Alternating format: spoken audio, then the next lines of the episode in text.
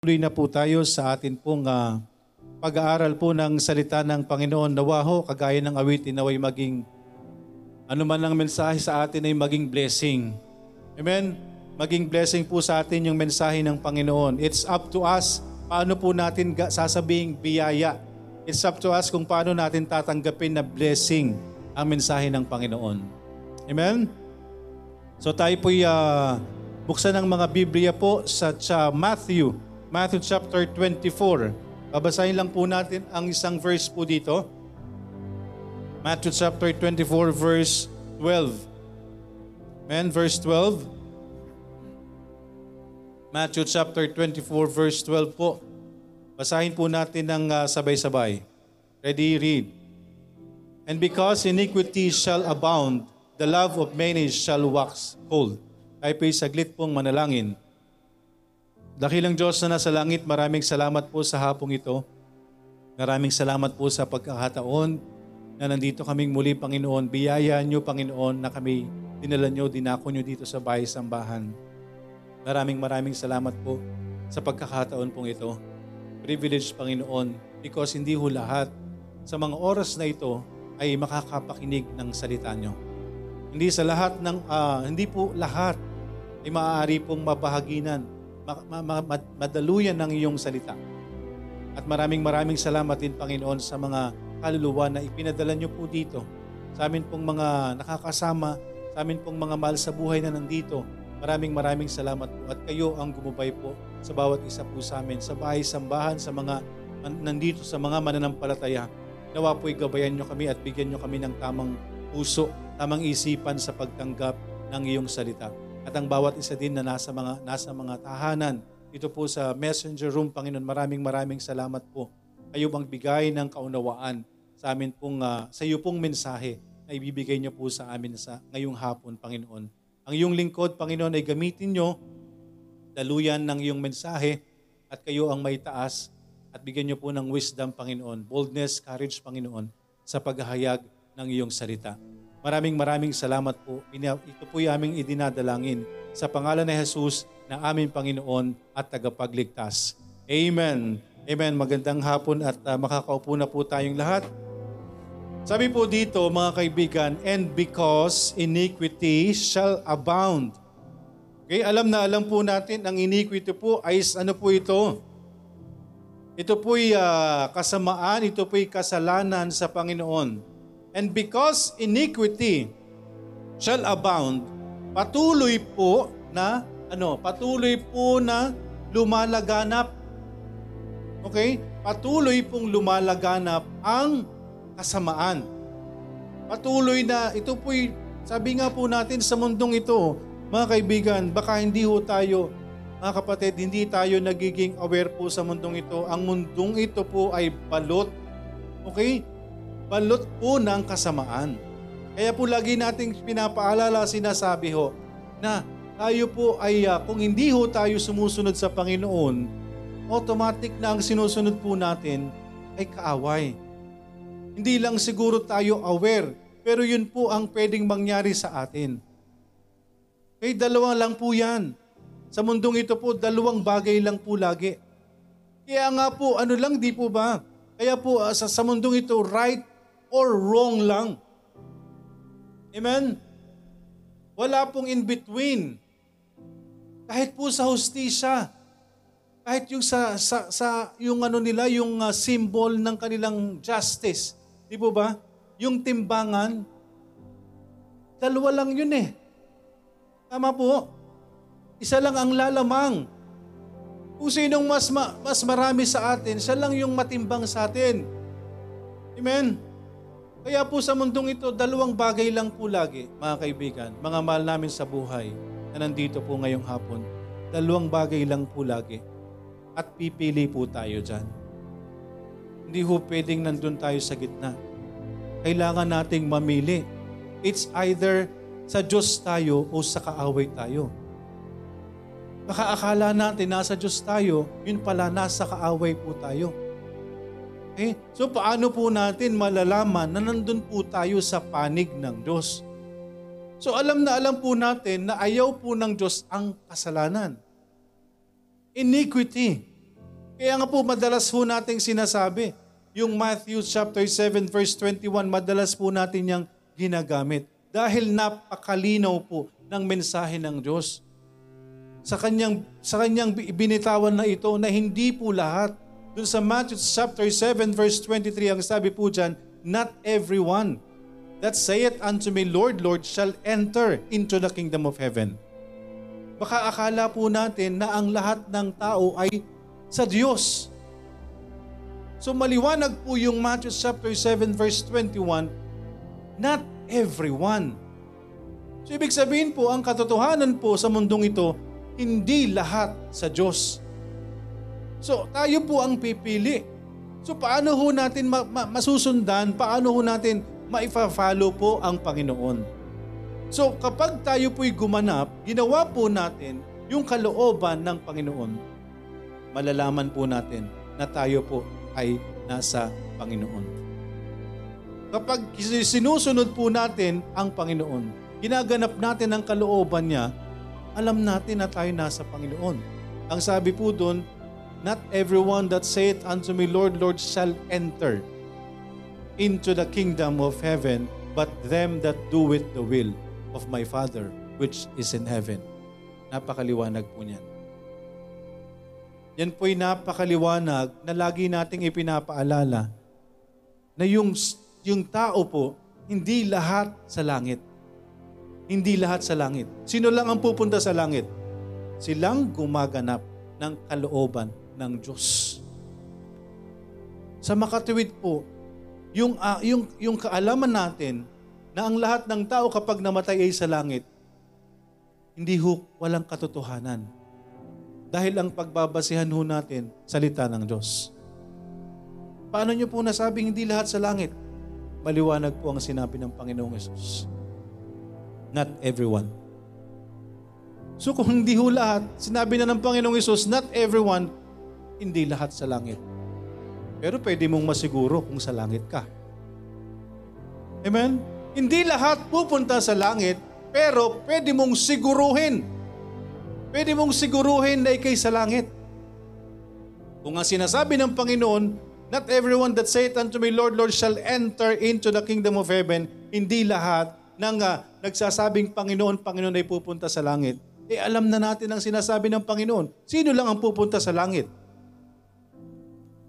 Paano natin masisiguro na tayo sa langit?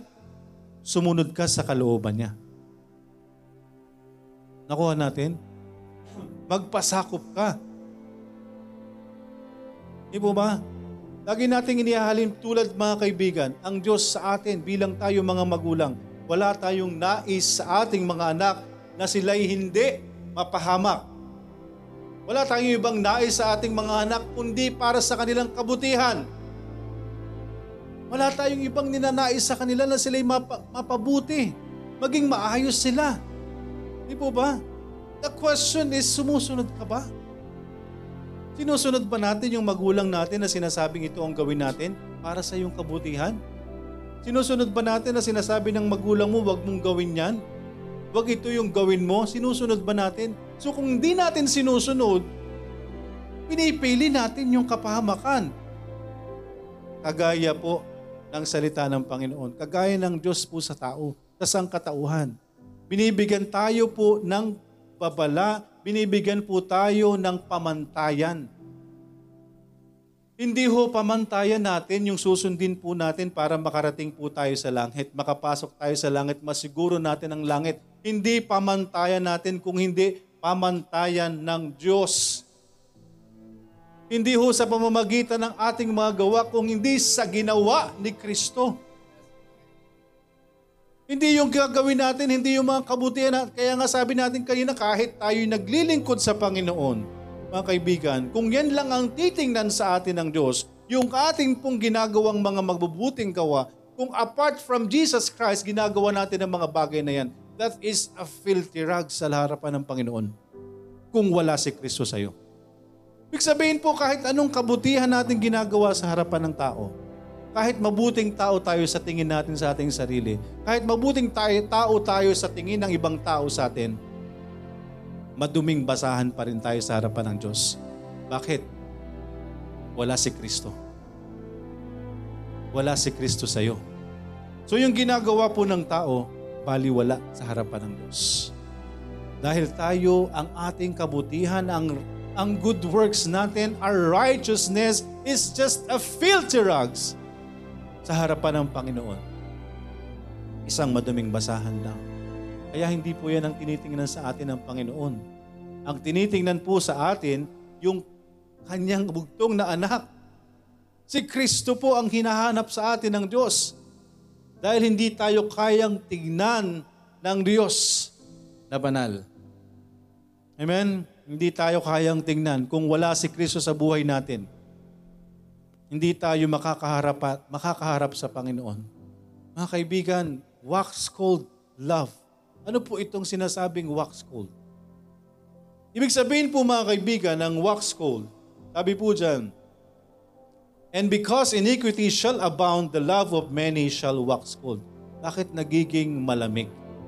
Okay? Ano po itong uh, wax cold mga kaibigan? Ito po, metaphoric, uh, metaphoric, metaphorically. Ibig sabihin po, metaphor. Ibig sabihin po, ito pong wax cold mga kaibigan, ito po ay waning love. Ano po ibig sabihin ng waning love mga kaibigan? Ibig sabihin po nito, yung pagmamahal mo, bumabagba. Wax. Waning. Decreasing. Okay, yung pagmamahal mo, bumabagsak. Yung pagmamahal mo, nagiging mahina, become weaker. Kaya po sabi po ng salita ng Panginoon, because iniquity shall abound, the love of many shall wax cold. Mga kaibigan, sinong tinutukoy po dito? Yung pagmamahal po nino. Pagmamahal po ito ng mga taong ligtas. Ito po yung pagmamahal ng mga taong nagsabing sila'y nasa Panginoon. Ito po yung pagmamahal ng mga taong may relasyon sa Kanya. Because kung wala po tayong relasyon sa Panginoon, mga kaibigan, as I've mentioned, oh, hindi tayo makikita ng Panginoon. Yung ginagawa, yung alam natin, akala natin, sinasabi natin, mahal natin ang Panginoon. Hindi ho tayo nakikita ng Panginoon kung wala si Kristo sa buhay po natin. Kailangan nating magkaroon ng tamang relasyon sa Panginoon. Nang sa gayon yung sinasabi po natin, pagmamahal sa Diyos, nang sa gayon yung sinasabi po natin, pagpapahalaga sa Diyos, maging katanggap-tanggap sa Diyos. Mga kapatid, unless tanggapin mo si Kristo, baliwala ang ginagawa natin sa Kanyang harapan. Kung wala tayong relasyon sa Kanya. Mga kaibigan, wax cold love, itong pagmamahal na ito mga kaibigan, sa mga tao, sa mga taong may relasyon sa Kanya, unti-unti po itong nawawala. Unti-unting bumabagsak. Bakit po? Wax love. Bakit? Because of iniquities. Because of iniquities, mga kaibigan, ang sabi po dyan, and because iniquity shall abound. Mga kaibigan, ang kasamaan po ay palala ng palala. Ang kasamaan po ay nandyan sa mundong ito. Andyan po yung kasalanan, andyan po yung, uh, yung kasalanan po natin sa harapan ng Panginoon, palala po ng palala ang tao sa mundong ito mga kaibigan. Tingnan po natin sa 2 Timothy chapter 3. This is some of iniquities. Some lang ito, ilan lang ito, ilan lang po ito dun sa binigyan pong uh, pansin, ilan lang po ito sa naisulat sa salita ng Diyos, yung pong kasamaan po ng tao. This is just some of iniquities, mga kaibigan. Wax cold love is because of iniquities and this is some of iniquities. Sabi po sa 2 Timothy chapter 3, mga kaibigan, this know also. Naway malaman po natin, naway maunawaan po natin, naway maging aware po tayo that in the last days, mga kaibigan, in the last days, perilous, perilous time shall come perilous time, mga kaibigan. Perilous, ibig sabihin po, ito is dangerous, hazardous, full of risk, perilous situation. Mapanganib po na sitwasyon. Ang sabi po sa, sa, sa CP po ng Tagalog, alamin din ito na sa mga huling araw ay mapanganib na mga panahon ang darating. Okay? Mapanganib po na panahon ang darating po sa atin mga kaibigan, ito po ang ilan lamang po sa mga kasamaan ng tao sa mundong ibabaw. In the last days po mga kaibigan, Tayo po ang makapagsasabi kung andun po ba tayo o ano po ba. Asan tayo ngayon panahon? Anong panahon tayo ngayon? Mga kaibigan, in the last days, perilous time shall come. Mapanganib po na panahon po ito. Mga kaibigan, ito po ay ito po ipinapangaral ho, hindi ho para sa mga walang relasyon sa Diyos. Mga kaibigan, ito po ipinapaalala po sa atin. Para kanino? Para sa atin pong mga may relasyon sa Kanya. Pinapaalalahanan po tayo na in the last days, perilous time shall come. Mapanganib po para sa atin po ang panahong ito. Sabi po sa verse 2 mga kaibigan, For men shall be lovers of their own selves. Wax cold love, mga kaibigan. Ang tao po ngayon, nakakalungkot mga kaibigan, nawawala ho yung pagmamahal natin sa Panginoon because mas mahal natin ang sarili natin kesa sa Diyos. For men shall be lovers of their own selves. Di po ba? Lagi nating inuuna yung sarili po. Ang tao inuuna natin yung sarili natin. Iba napaka napaka sabi yung yung mga ginagamit na example, simpleng halimbawa, di po ba? Kung gaano mo kung gaano kagandang-ganda sa sarili mo. Di ba? Ginagamit nila yung yung uh, example kung paano magmahal ang tao sa kanyang sarili.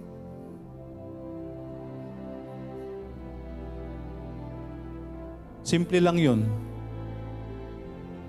Pa-selfie-selfie natin. Simpleng bagay pa lang po yan.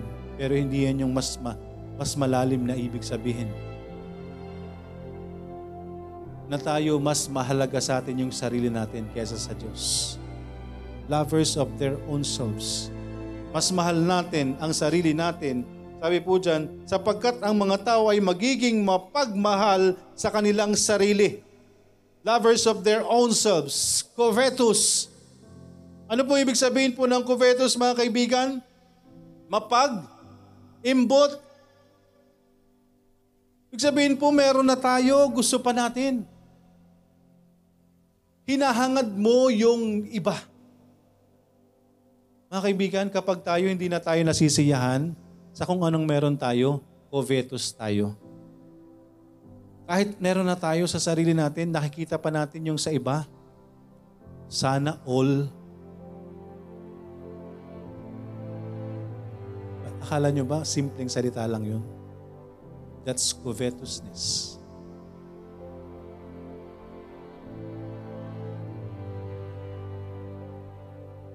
Kanino galing yung expression na yun? Tapos tuwan-tuwa tayong sabihin, sana all. Ibig sabihin, gusto mo rin yung nasa Kanya. Ibig sabihin, kung ano yung meron siya, sana meron ka rin. Nakuha natin. Buti sana kung lahat na lang ng sitwasyon ginusto mo. Saan ba tayo napapasana all? Sa magaganda lang, di ba? sa mga bagay na meron siya, di ba? Covetousness, mga kaibigan. Hindi natin namamalayan, yan ang itinuturo sa atin ng Diyos. Covetous. Maghangad ng pag-aari ng iba. Maghangad ng meron sa iba. Walang kasiyahan. So mga kaibigan, paalala po ito sa atin Amen. Paalala po ito sa atin. Ano man po yung sitwasyon po natin, ano man yung dahilan ng sinasana all natin. Ito po yung reminder po sa atin mga kaibigan, kaya tayo po bilang mga Kristiyano, kailangan nagiging maingat tayo sa mga ekspresyon natin. Bakit? Ano yung ini-implant sa atin? Ano yung ini-instill sa atin ng mga ekspresyon ng sanlibutan? Di po ba? Ano yung ini-impart sa atin? Yung mga ekspresyon na ginagaya natin. Suriin natin kung sino yung pinanggalingan. pina-follow natin, ginagaya natin. Opo natin. Sa, siguro sa, sa akin nyo lang narinig yan. Grabe naman talaga si Pastor, pati ekspresyon. Ba- bawal.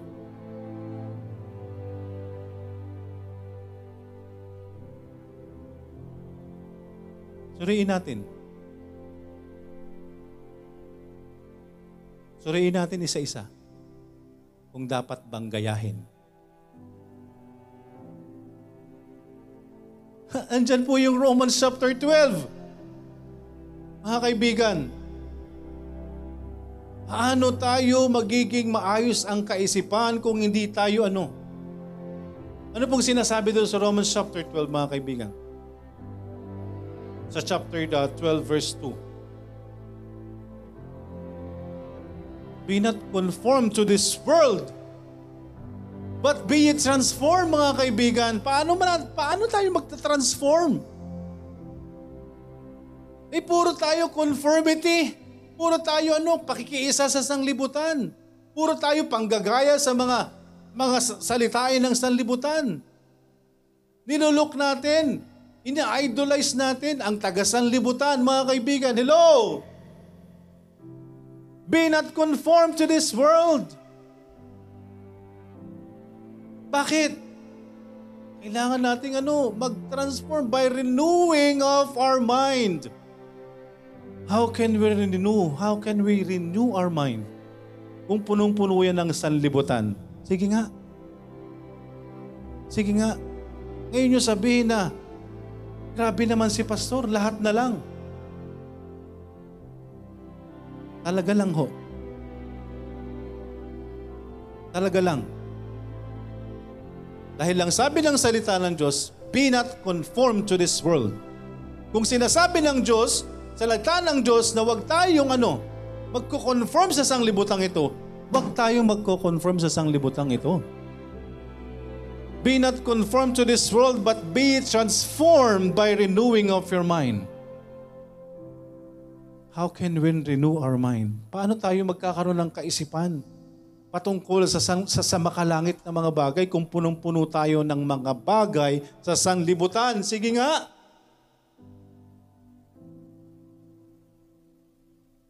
Pastor, expression lang naman. E di ipagpatuloy mo. Tingnan natin kung saan ka makakarating.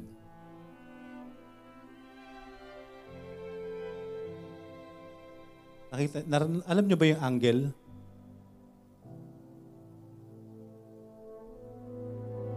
A little. Lumihis ka lang ng isang tuldok sa angle mo.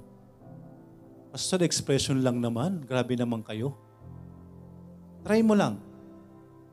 Lumihis ka sa guhit na yan. Isang tuldok lang. Tapos diretsuhin mo yung tinatahak mo na yan.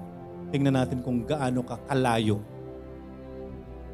kung gaano ka magiging kalayo doon sa nilalakad mong diretsyong daan.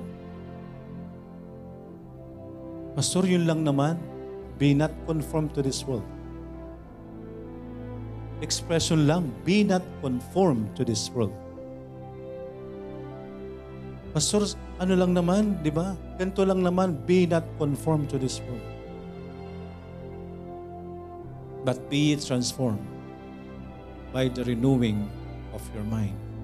Mga kaibigan, yung sanlibutan po, ano po yung ibinibigay po sa atin? Gaano, kan, gaano na po kasama ang sanlibutan? At patuloy po natin niyang ipapangaral, patuloy po natin niyang ipapaalala po sa atin. Mga kaibigan, yung atin pong buhay, yung buhay kristyano po ay hindi po ito laro. Okay? Kung laro lang ito sa iyo, wala na. Wag mo na, wag mo na, wag ka na magpatuloy. Mag-confirm na lang tayo sa sanlibutan. Di ba? Mag-confirm na lang tayo sa sanlibutan kung anong ginagawa ng sanlibutan. Covetous, boasters, mayabang, di ba? Proud, blasphemers, disobedient to parents, unthankful, unholy. Mga kaibigan, because of these things, yung pagmamahal po, maaari yung pagmamahal po natin sa Panginoon. Hindi po sinasabi na ano. Kaya nga po, pinap, tayo po'y pinapaalalahanan. Nanawa yung pagmamahal natin sa Panginoon manatili nandun kung saang level tayo nag-umpisa. Kaya pinapaalalahanan po tayo ng mga bagay na ito sa mundong ito. This is just some of iniquities na itinala, itinala ng salita ng Diyos. Ilan lang po ito pero kita po natin ang sanlibutan kung gaano po kalala ang sanlibutan. May napanood na ba kayo na nagpataas ng inyong buhay espiritual? May napanood na po ba tayo dun sa mga dyan sa mga television natin, sa mga channels na pinapataas nila yung spiritual natin, yung spiritualidad natin? May narinig na po ba tayo mga kaibigan? Sa mundong ito, sa mga awitin ng sanlibutang ito, na pwedeng magpataas ng spiritualidad natin? Eh mga kaibigan, ang sanglibutang ito, balot na balot po ng kasamaan because of iniquity. Because of iniquity. Ang atin pong pagmamahal. Because of iniquity shall abound, the love of many shall wax cold. Mga kaibigan, without natural affection, truce breakers. Basahin po natin dito mga kaibigan. Sabi po dito sa, sa verse 2, sapagkat ang mga tao ay magiging mga mapagmahal sa kanilang sarili mapag-imbot, mga mayayabang, palalo, mga lapastangan, di tumatalima sa mga magulang, di mapagpasalamat, hindi banal, walang likas na pagmamahal, bumabali ng kasunduan, mga nagpaparatang ng masama, walang, wal, walang pagpipigil sa sarili, mababangis, mga mapaghamak sa kanilang sa kanila ng mga mabuti. Mga taksil, traitors, heady, mapusok, mapagmataas, high-minded, mga mapagmahal sa mga kalayawan, lovers of pleasures more than lovers of God. Maliwanag po mga kaibigan, sa mundong ito, balot po tayo ng kasamaan. Mapagmahal sa mga kalayawan ng higit kaysa pagiging mapagmahal sa Diyos. Kaya po mga kaibigan, saan magsisimula po para tayo ano, mawala sa Panginoon? Saan magsisimula? Anong bagay ang pwede po natin gawin? O ano ang pwede natin, anong pwedeng mangyari po sa atin? Sa sanlibutang ito, ano po yung ia-absorb natin sa sanlibutang ito? Nang, nang sa gayon, ano, mawala pong tuluyan yung pagmamahal po natin sa Panginoon. Matabunan po ng sanlibutan. Kaya nga po, ayaw tayo na ano, ang sabi ng salita ng Diyos, 1 John chapter 2, di po ba? Sinasabi po dyan mga kaibigan, love not the world. Neither the things that are in the world. If any man love the world, the love of the Father is not in him. Kung mas minamahal po natin ang sanlibutan, mga kaibigan, kailangan po nating ano, kailangan po nating humiwalay. Be not conformed to this world, but be ye transformed by the renewing of your mind. Bakit mga kaibigan? Kung andun yung puso natin, andun yung isipan natin, tama yung puso't isipan natin, malalaman natin kung ano yung tama at mali. Magiging malinaw po sa atin yung decision po natin sa buhay. Kung andun tayo lagi sa pagsunod natin sa Panginoon. Andun tayo na gumaganap tayo ng kalooban ng Panginoon. Yung pagmamahal natin sa Panginoon, nananatili dun sa estado kung ano, kung, kung, nung una nating minahal ang Panginoon. Amen? Nung una po nating minahal ang Panginoon. Kaya ano po ang nais po ng Panginoon mga kaibigan? What to do with iniquities? Ano bang dapat natin gawin? Alam natin na masama. Di po ba? Kaya po nakakalungkot. Alam na natin na masama. Naririnig na natin, parati ta- tinuturo sa atin, ipinapaalala po sa atin, pero patuloy natin ginagawa. Kuha po natin mga kaibigan. Kung ipagpapatuloy po natin ang paggawa, ng mga bagay na hindi ayon sa kalooban ng Panginoon, mga kaibigan, hindi natin namamalayan unti-unti ng ano, nagiging manhid ang pagmamahal natin sa Panginoon. Nababawasan yung pagmamahal natin sa Panginoon. Amen? Nawawala. Pero hindi ibig sabihin na ano, tayo po, ligtas tayo mga kaibigan. Pinapaalalahanan po tayo ng Panginoon. Anong dapat natin gawin? What to do with their, these iniquities? Ano po yung dapat pong gawin natin mga kaibigan? Ang sabi po dyan sa verse 5, Having a form of godliness. Tingnan niyo po ah. Tayo po, alam po ng tao, alam natin sa sarili po natin, alam natin, kiniklaim natin that tayo'y ligtas. Andyan po ang Panginoon po sa atin, having the form of godliness. Pero dahil po sa kasalanan, dahil sa pagpapatuloy natin sa kasalanan, mga kaibigan, binabali natin, ayaw nating sundin. Ayaw nating sumunod ng totoo, ayaw nating sundin yung buong kautusan ng Panginoon. So mga kaibigan, andyan na po tayo. Nasa Panginoon po tayo. Having the form of godliness, pero ano pong nangyayari sa atin mga kaibigan? But denying the power thereof. Nakuha po natin, ibig sabihin mga kaibigan, andyan po tayo sa Panginoon.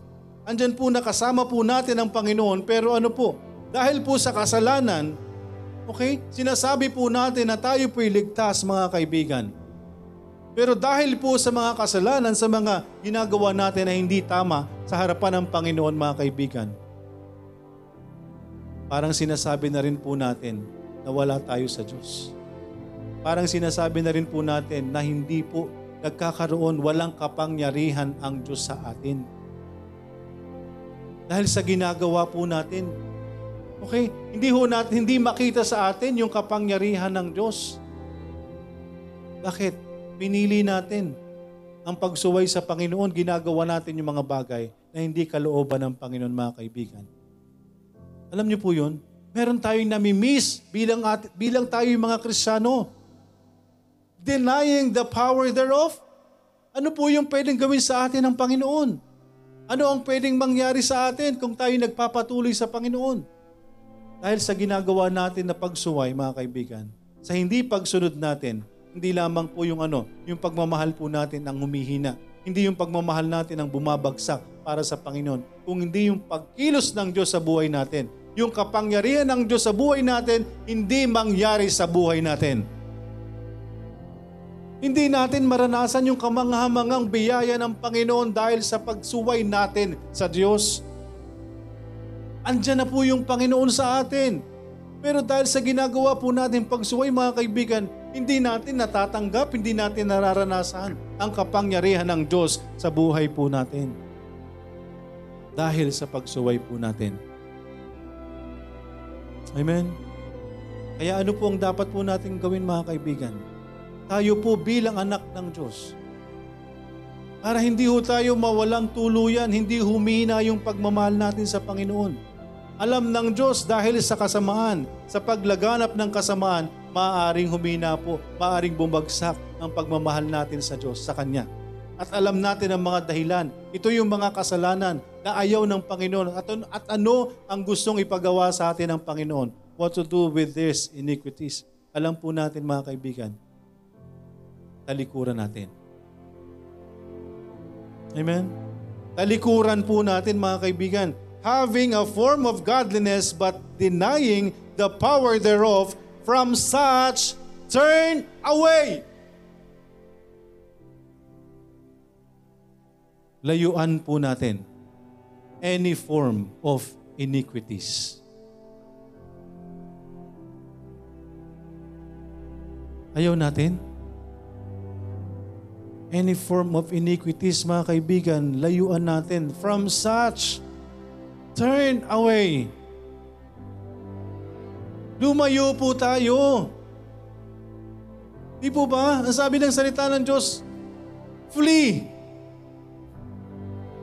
Kung alam mo nang nandyan na yung kasalanan, alam mo nang tinutukso ka ng kaway, huwag tayong magpahuli, huwag tayong, huwag tayong mahulog.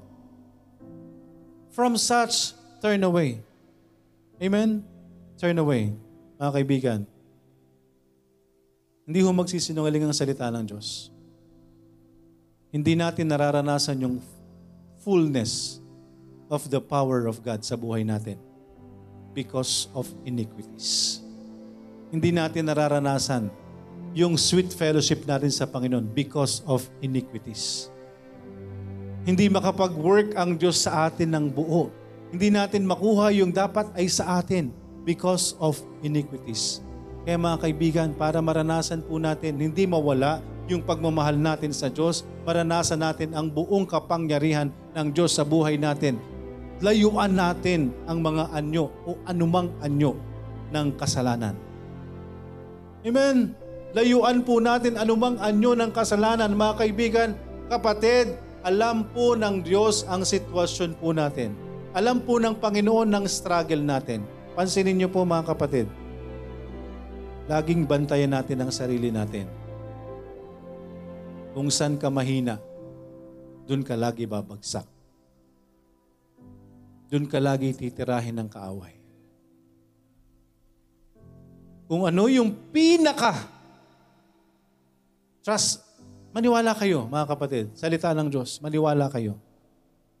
Kung ano yung pinaka Pinaka doon ka mahuhulog mga kaibigan, doon tayo nag struggle At babantayan natin yun. Because anytime, anytime, kaya po be sober, be vigilant.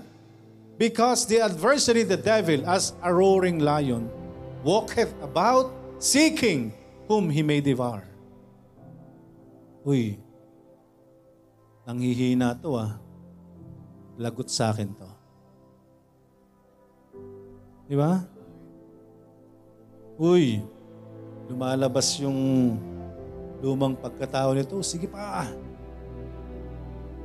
Gagalitin ko lalo to para makipag-away. Hmm, eto na naman siya. Ito yung pinaglalabanan niya lagi, nag-uumpisa na naman. Ibabagsak tayo, kapatid. Eh mga kaibigan, lagi nating babantayan po yung sarili natin. Kapag andun na po tayo mga kaibigan, huwag nating i-entertain. Amen?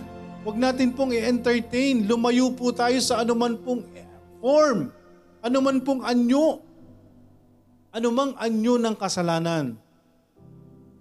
Layuan po natin mga kaibigan nang sa gayon hindi ho mawala, unti-unting mawala mga kaibigan, yung, yung ating kaligtasan, kung totoong ligtas po tayo, hindi na po mawawala po sa atin yan. Pero yung relasyon natin sa Diyos, yun pong sweet fellowship natin sa Panginoon, di po ba? Magkakaroon tayo ng gap. Hindi, mag, hindi tayo magiging masaya. Lagi nating ihalin tulad sa relasyon natin dito sa mundo. Ganon din tayo, ganon din tayo karelasyon ng Panginoon. Ang pagkakaiba lang, kayang gawin ng Panginoon ang lahat. Ang pagkakaiba lang, tapat ang Diyos sa atin na sa taong laging hindi tapat. Pero magpasalamat po tayo mga kapatid. Amen? Magpasalamat po tayo. Hindi ho dahil sa tayo na, na, nagkakaroon ng kasalanan, nahuhulog sa kasalanan o anuman. Kung tayo may relasyon po sa Panginoon, pasalamat po tayo sa biyaya niya. Amen? Sa biyaya niya dahil sa po'y tapat, Kapag tayo po'y humingi ng kapatawaran sa Kanya, siya po'y tapat na tayo'y Kanyang patatawarin. Hindi ba tayo na, hindi ba tayo na-amaze nun mga kaibigan? Kapatid, na ipaulit-ulit tayo. Ginagawa natin yung kasalanan na to paulit-ulit pero tapat ang Panginoon tayo patatawarin niya kung lalapit ka sa Kanya. Amen? Kung lalapit ka sa Kanya. Kaya po wag nating hintayin, kagaya ng ating pinag-aralan kanina, wag na nating hintayin kung anak tayo ng Diyos. Hintayin pa nating paluin tayo ng Panginoon bago tayo humingi ng kapatawaran. Humingi ng kapatawaran, hihintayin pa ba natin? Baka hindi natin kayanin yung pagpapalo sa atin ng Panginoon. Amen? Iba po yung pagpapalo, kapatid. Mas mabigat po yan kaysa sa pagsubok. And ang pagsubok po, andyan kasama natin ang Panginoon. Siya yung magbibigay ng solusyon sa atin, pero yung pagpapalo, ibang usapan yan sa Panginoon. Talagang papaluin tayo ng Panginoon. Amen? Masakit man sa Kanya, kailangan gawin dahil anak niya tayo. Amen? Anak niya tayo mga kaibigan, kaya po, magpasalamat tayo sa biyaya ng Panginoon. Gayon pa man, mangyari man, andyan tayo, nahuhulog tayo sa kasalanan, maya't maya tayong bumabagsak, nandun na lang hihina tayo, nawawalan tayo ng pag-asa, pero tapat ang Panginoon sa atin. Nakikita nyo ba? Tapat ang Panginoon sa atin. Gusto na nating sumuko, gusto na nating umatras, pero nandito pa rin tayo dahil sa biyaya ng Panginoon. Nandito pa rin tayo dahil din sa Kanya. Kung sino mang ligtas, mga kaibigan, hindi na pwedeng mawala sa Kanyang kamay. Kahit gustong gusto na natin kumawala, mga kaibigan, hindi ka bibitawan ng Diyos. Tayo ang bumibitaw. Amen. Tayo po yung bumibitaw madalas. Kaya salamat po sa biyaya ng Panginoon. Men, maranasan man natin itong mga bagay na ito. Pero wag natin gawing lisensya para paulit-ulit natin gawin. Para paulit-ulit nating hayaan na mahulog tayo sa kasalanan. Mga kaibigan, wax cold love, ito po ay maaaring mangyari sa sino man. Kung hindi tayo magiging maingat. Hindi tayo magiging maingat sa kasalanan. Because of iniquities patuloy na lumalaganap ang kasamaan mga kaibigan, huwag tayong magpadala. Amen? Huwag tayong magpadala po sa sanlibutan ito. Huwag nating hayaan na maghari ang kasamaan. Huwag nating hayaan na lamunin tayo ng kasalanan. Kung hindi, layuan po natin ito. Amen? From such turn away. Nang sa gayon, maranasan natin yung tamang ay yung masayang relasyon natin sa Panginoon maranasan natin yung joy ng kaligtasan natin.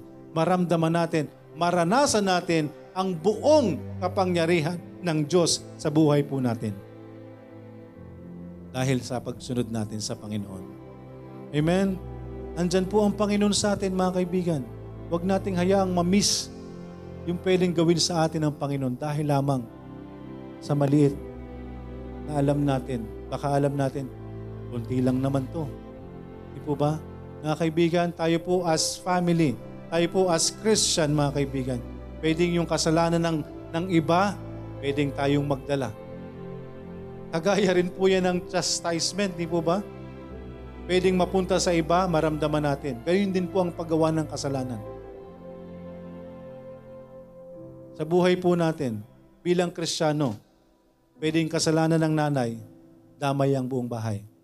Pwedeng kasalanan ng anak, damay ang buong pamilya. Pwedeng kasalanan ng ama, damay ang buong pamilya. Lahat tayo damay-damay. Kung tayo may tamang relasyon sa Panginoon. Amen? Kaya maging maingat po tayo mga kaibigan. Maging maingat po tayo. Tayo bilang Kristiyano, yung relasyon natin sa Panginoon, lagi tayo maging maingat sa kasalanan, bantayan natin ang ating sarili sa biyaya ng Panginoon. Lagi tayong gabayan nang sa gayon hindi tayo mahulog sa pagkakasala. At sa bawat isa po, mga kaibigan, mga, nandito po sa atin pong uh, messenger room, nawa ay magkaroon po tayo ng totoong relasyon po sa Panginoon. Nang sa gayon, maramdaman po natin, maranasan din ho natin yung kaligayahan na pwedeng maranasan ng sino man na merong tamang relasyon sa Kanya. Sa sino man na may tamang relasyon sa Kanya, andyan po ang pagkilos ng Panginoon. Wala tayong gagawin kung di tanggapin, lumapit tayo sa Panginoon, aminin natin na tayo'y makasalanan. Hindi na natin kailangang isa-isahin kung ano yung kasalanan natin. Alam ng Diyos ang kasalanan natin. Pero huwag tayong mag-alala. Lumapit lang tayo sa Panginoon. Magkaroon lang tayo ng tamang puso, tamang puso't isipan aminin sa ating sarili na tayo'y makasalanan at handa natin niyang ipaayos sa Panginoon. Yun yung totoong pagsisisi, yun yung totoong repentance, yun yung totoong paglapit sa Panginoon. Kung kaakibat niyan, gusto nating makipag-ayos sa Panginoon. Yan ang totoong pagsisisi. Malaman natin, makita natin ang sarili natin na tayo makasalanan, may kabayaran ng kasalanan. Yan ay ang pangalawang kamatayan, second death, kamatayan sa impyerno, spiritual death, pagkahiwalay natin sa Panginoon. Pero kung tatanggapin natin si Kristo, pagkakatiwalaan natin si Kristo, maaari nating makuha ang buhay na walang hanggan na regalo ng Diyos. Pagkatiwalaan lang natin ang Panginoong Yesus. Aminin natin, tanggapin natin, magkaroon tayo ng tamang pagsisisi. Naway ipaayos sa Diyos ang ating mga sarili. Pagkatiwalaan si Kristo na siya yung nagbayad ng ating mga kasalanan. Nang sa gayon, magkaroon tayo ng buhay na walang hanggan. Dahil kung sino man ang tatanggi, kung sino man ang hindi tatanggap, ang pinili niya ay kaparusahan sa impyerno. John 3:16, 17, and 18. Sa sino mang hindi tatanggap sa Panginoong Hesus ay kaparusahan. Kaya tayo po ang magdidesisyon, tayo po ang mamimili. Kung sino yung pipiliin natin, ang kaaway o ang Panginoon. Kaya mga kaibigan, mga mahal namin sa buhay na nasa tahanan, naway magkaroon po tayo ng tamang desisyon. Kung may mga katanungan po, huwag po tayong mahiya na magtanong, siguruhin po natin ang relasyon natin sa Panginoon. Sa panahon po natin ngayon, pasama ng pasama ang sanlibutan. Masiguro natin yung ating pupuntahan. Masisiguro po natin ang ating relasyon sa Panginoon, ang ating destinasyon kung handa tayo na makipag-ayos sa Panginoon. Aminin ang mga kasalanan, pagkatiwalaan si Kristo bilang tagapagligtas. Amen. Purihin po ang Panginoon, tayo po'y magtaglit na manalangin. Dakilang Diyos na nasa langit, maraming salamat po sa hapong ito. Maraming salamat po sa inyong salita, sa inyo pong paalala sa inyong mga anak, Panginoon. Patuloy kami na mamuhay ayon po sa inyong kalooban, Panginoon. Huwag niyo po nawa kaming hayaan na lumayo sa inyo, Panginoon. Patuloy niyo kaming gagabayan. At ang mga mahal namin sa buhay, patuloy naming idinadalangin. Ang bawat isa na nandito, kayo po ang kumilos sa kanila, Panginoon. Alam niyo po ang kanilang mga puso't isipan. Alam niyo po ang kanilang mga kalagayan o ang kanilang relasyon sa inyo, Panginoon. Kayo po ang nakababatid, Panginoon. Nawa, mga mahal namin sa buhay, mga kaibigan, kayo ay uh, magkaroon ng time, ng pagkakataon na makipag-usap sa Panginoon sa pamamagitan ng panalangin. Aminin, tanggapin na makasalanan tayo at tayo magtiwala kay Kristo bilang ating tagapagligtas na siya lamang ang magdadala sa atin sa langit. Ang kanyang dugo na tumigi sa krus ng Kalbaryo ang ating kabayaran ng kasalanan. Siya'y muling nabuhay para sa ating mga kasalanan. Kaya patuloy nawa kayo na patuloy na makinig, naway patuloy na kilusin, kayo po ang kumilos Panginoon sa bawat isa na nakakapakinig at sa maaari pong makapakinig. Naway kayo ang magkawad sa kaligtasan sa kanila, Panginoon. Maraming maraming salamat po. At gayon din sa panalangin namin sa bawat isa sa amin pong pamilya. Sa inyo po namin patuloy na itinatagubilin ang kanilang mga kaligtasan. Sa mga may karamdaman, Panginoon, sa inyo rin po namin pinagkakatiwala ang kanilang kagalingan, Panginoon. Ang sitwasyon po ng Pilipinas, mga namumuno sa Pilipinas, gayon din po sa ibang bansa, Panginoon, sa mundo, gayon po sa Ukraine and sa Russia, Panginoon, sa inyo po namin pinagkakatiwala to. Alam namin, Panginoon, alam niyo po ang bagay na ito. Kaya ang inyong mga anak, sa sino man ay naway maging handa, bigyan ng kahandaan anumang maaaring mangyari sa mundong ito, Panginoon. O anumang maaaring mangyari ayon sa inyong salita. Maraming maraming salamat, Panginoon. Sa inyo na po namin pinagkakatiwala ang lahat ng amin pong mga kahilingan.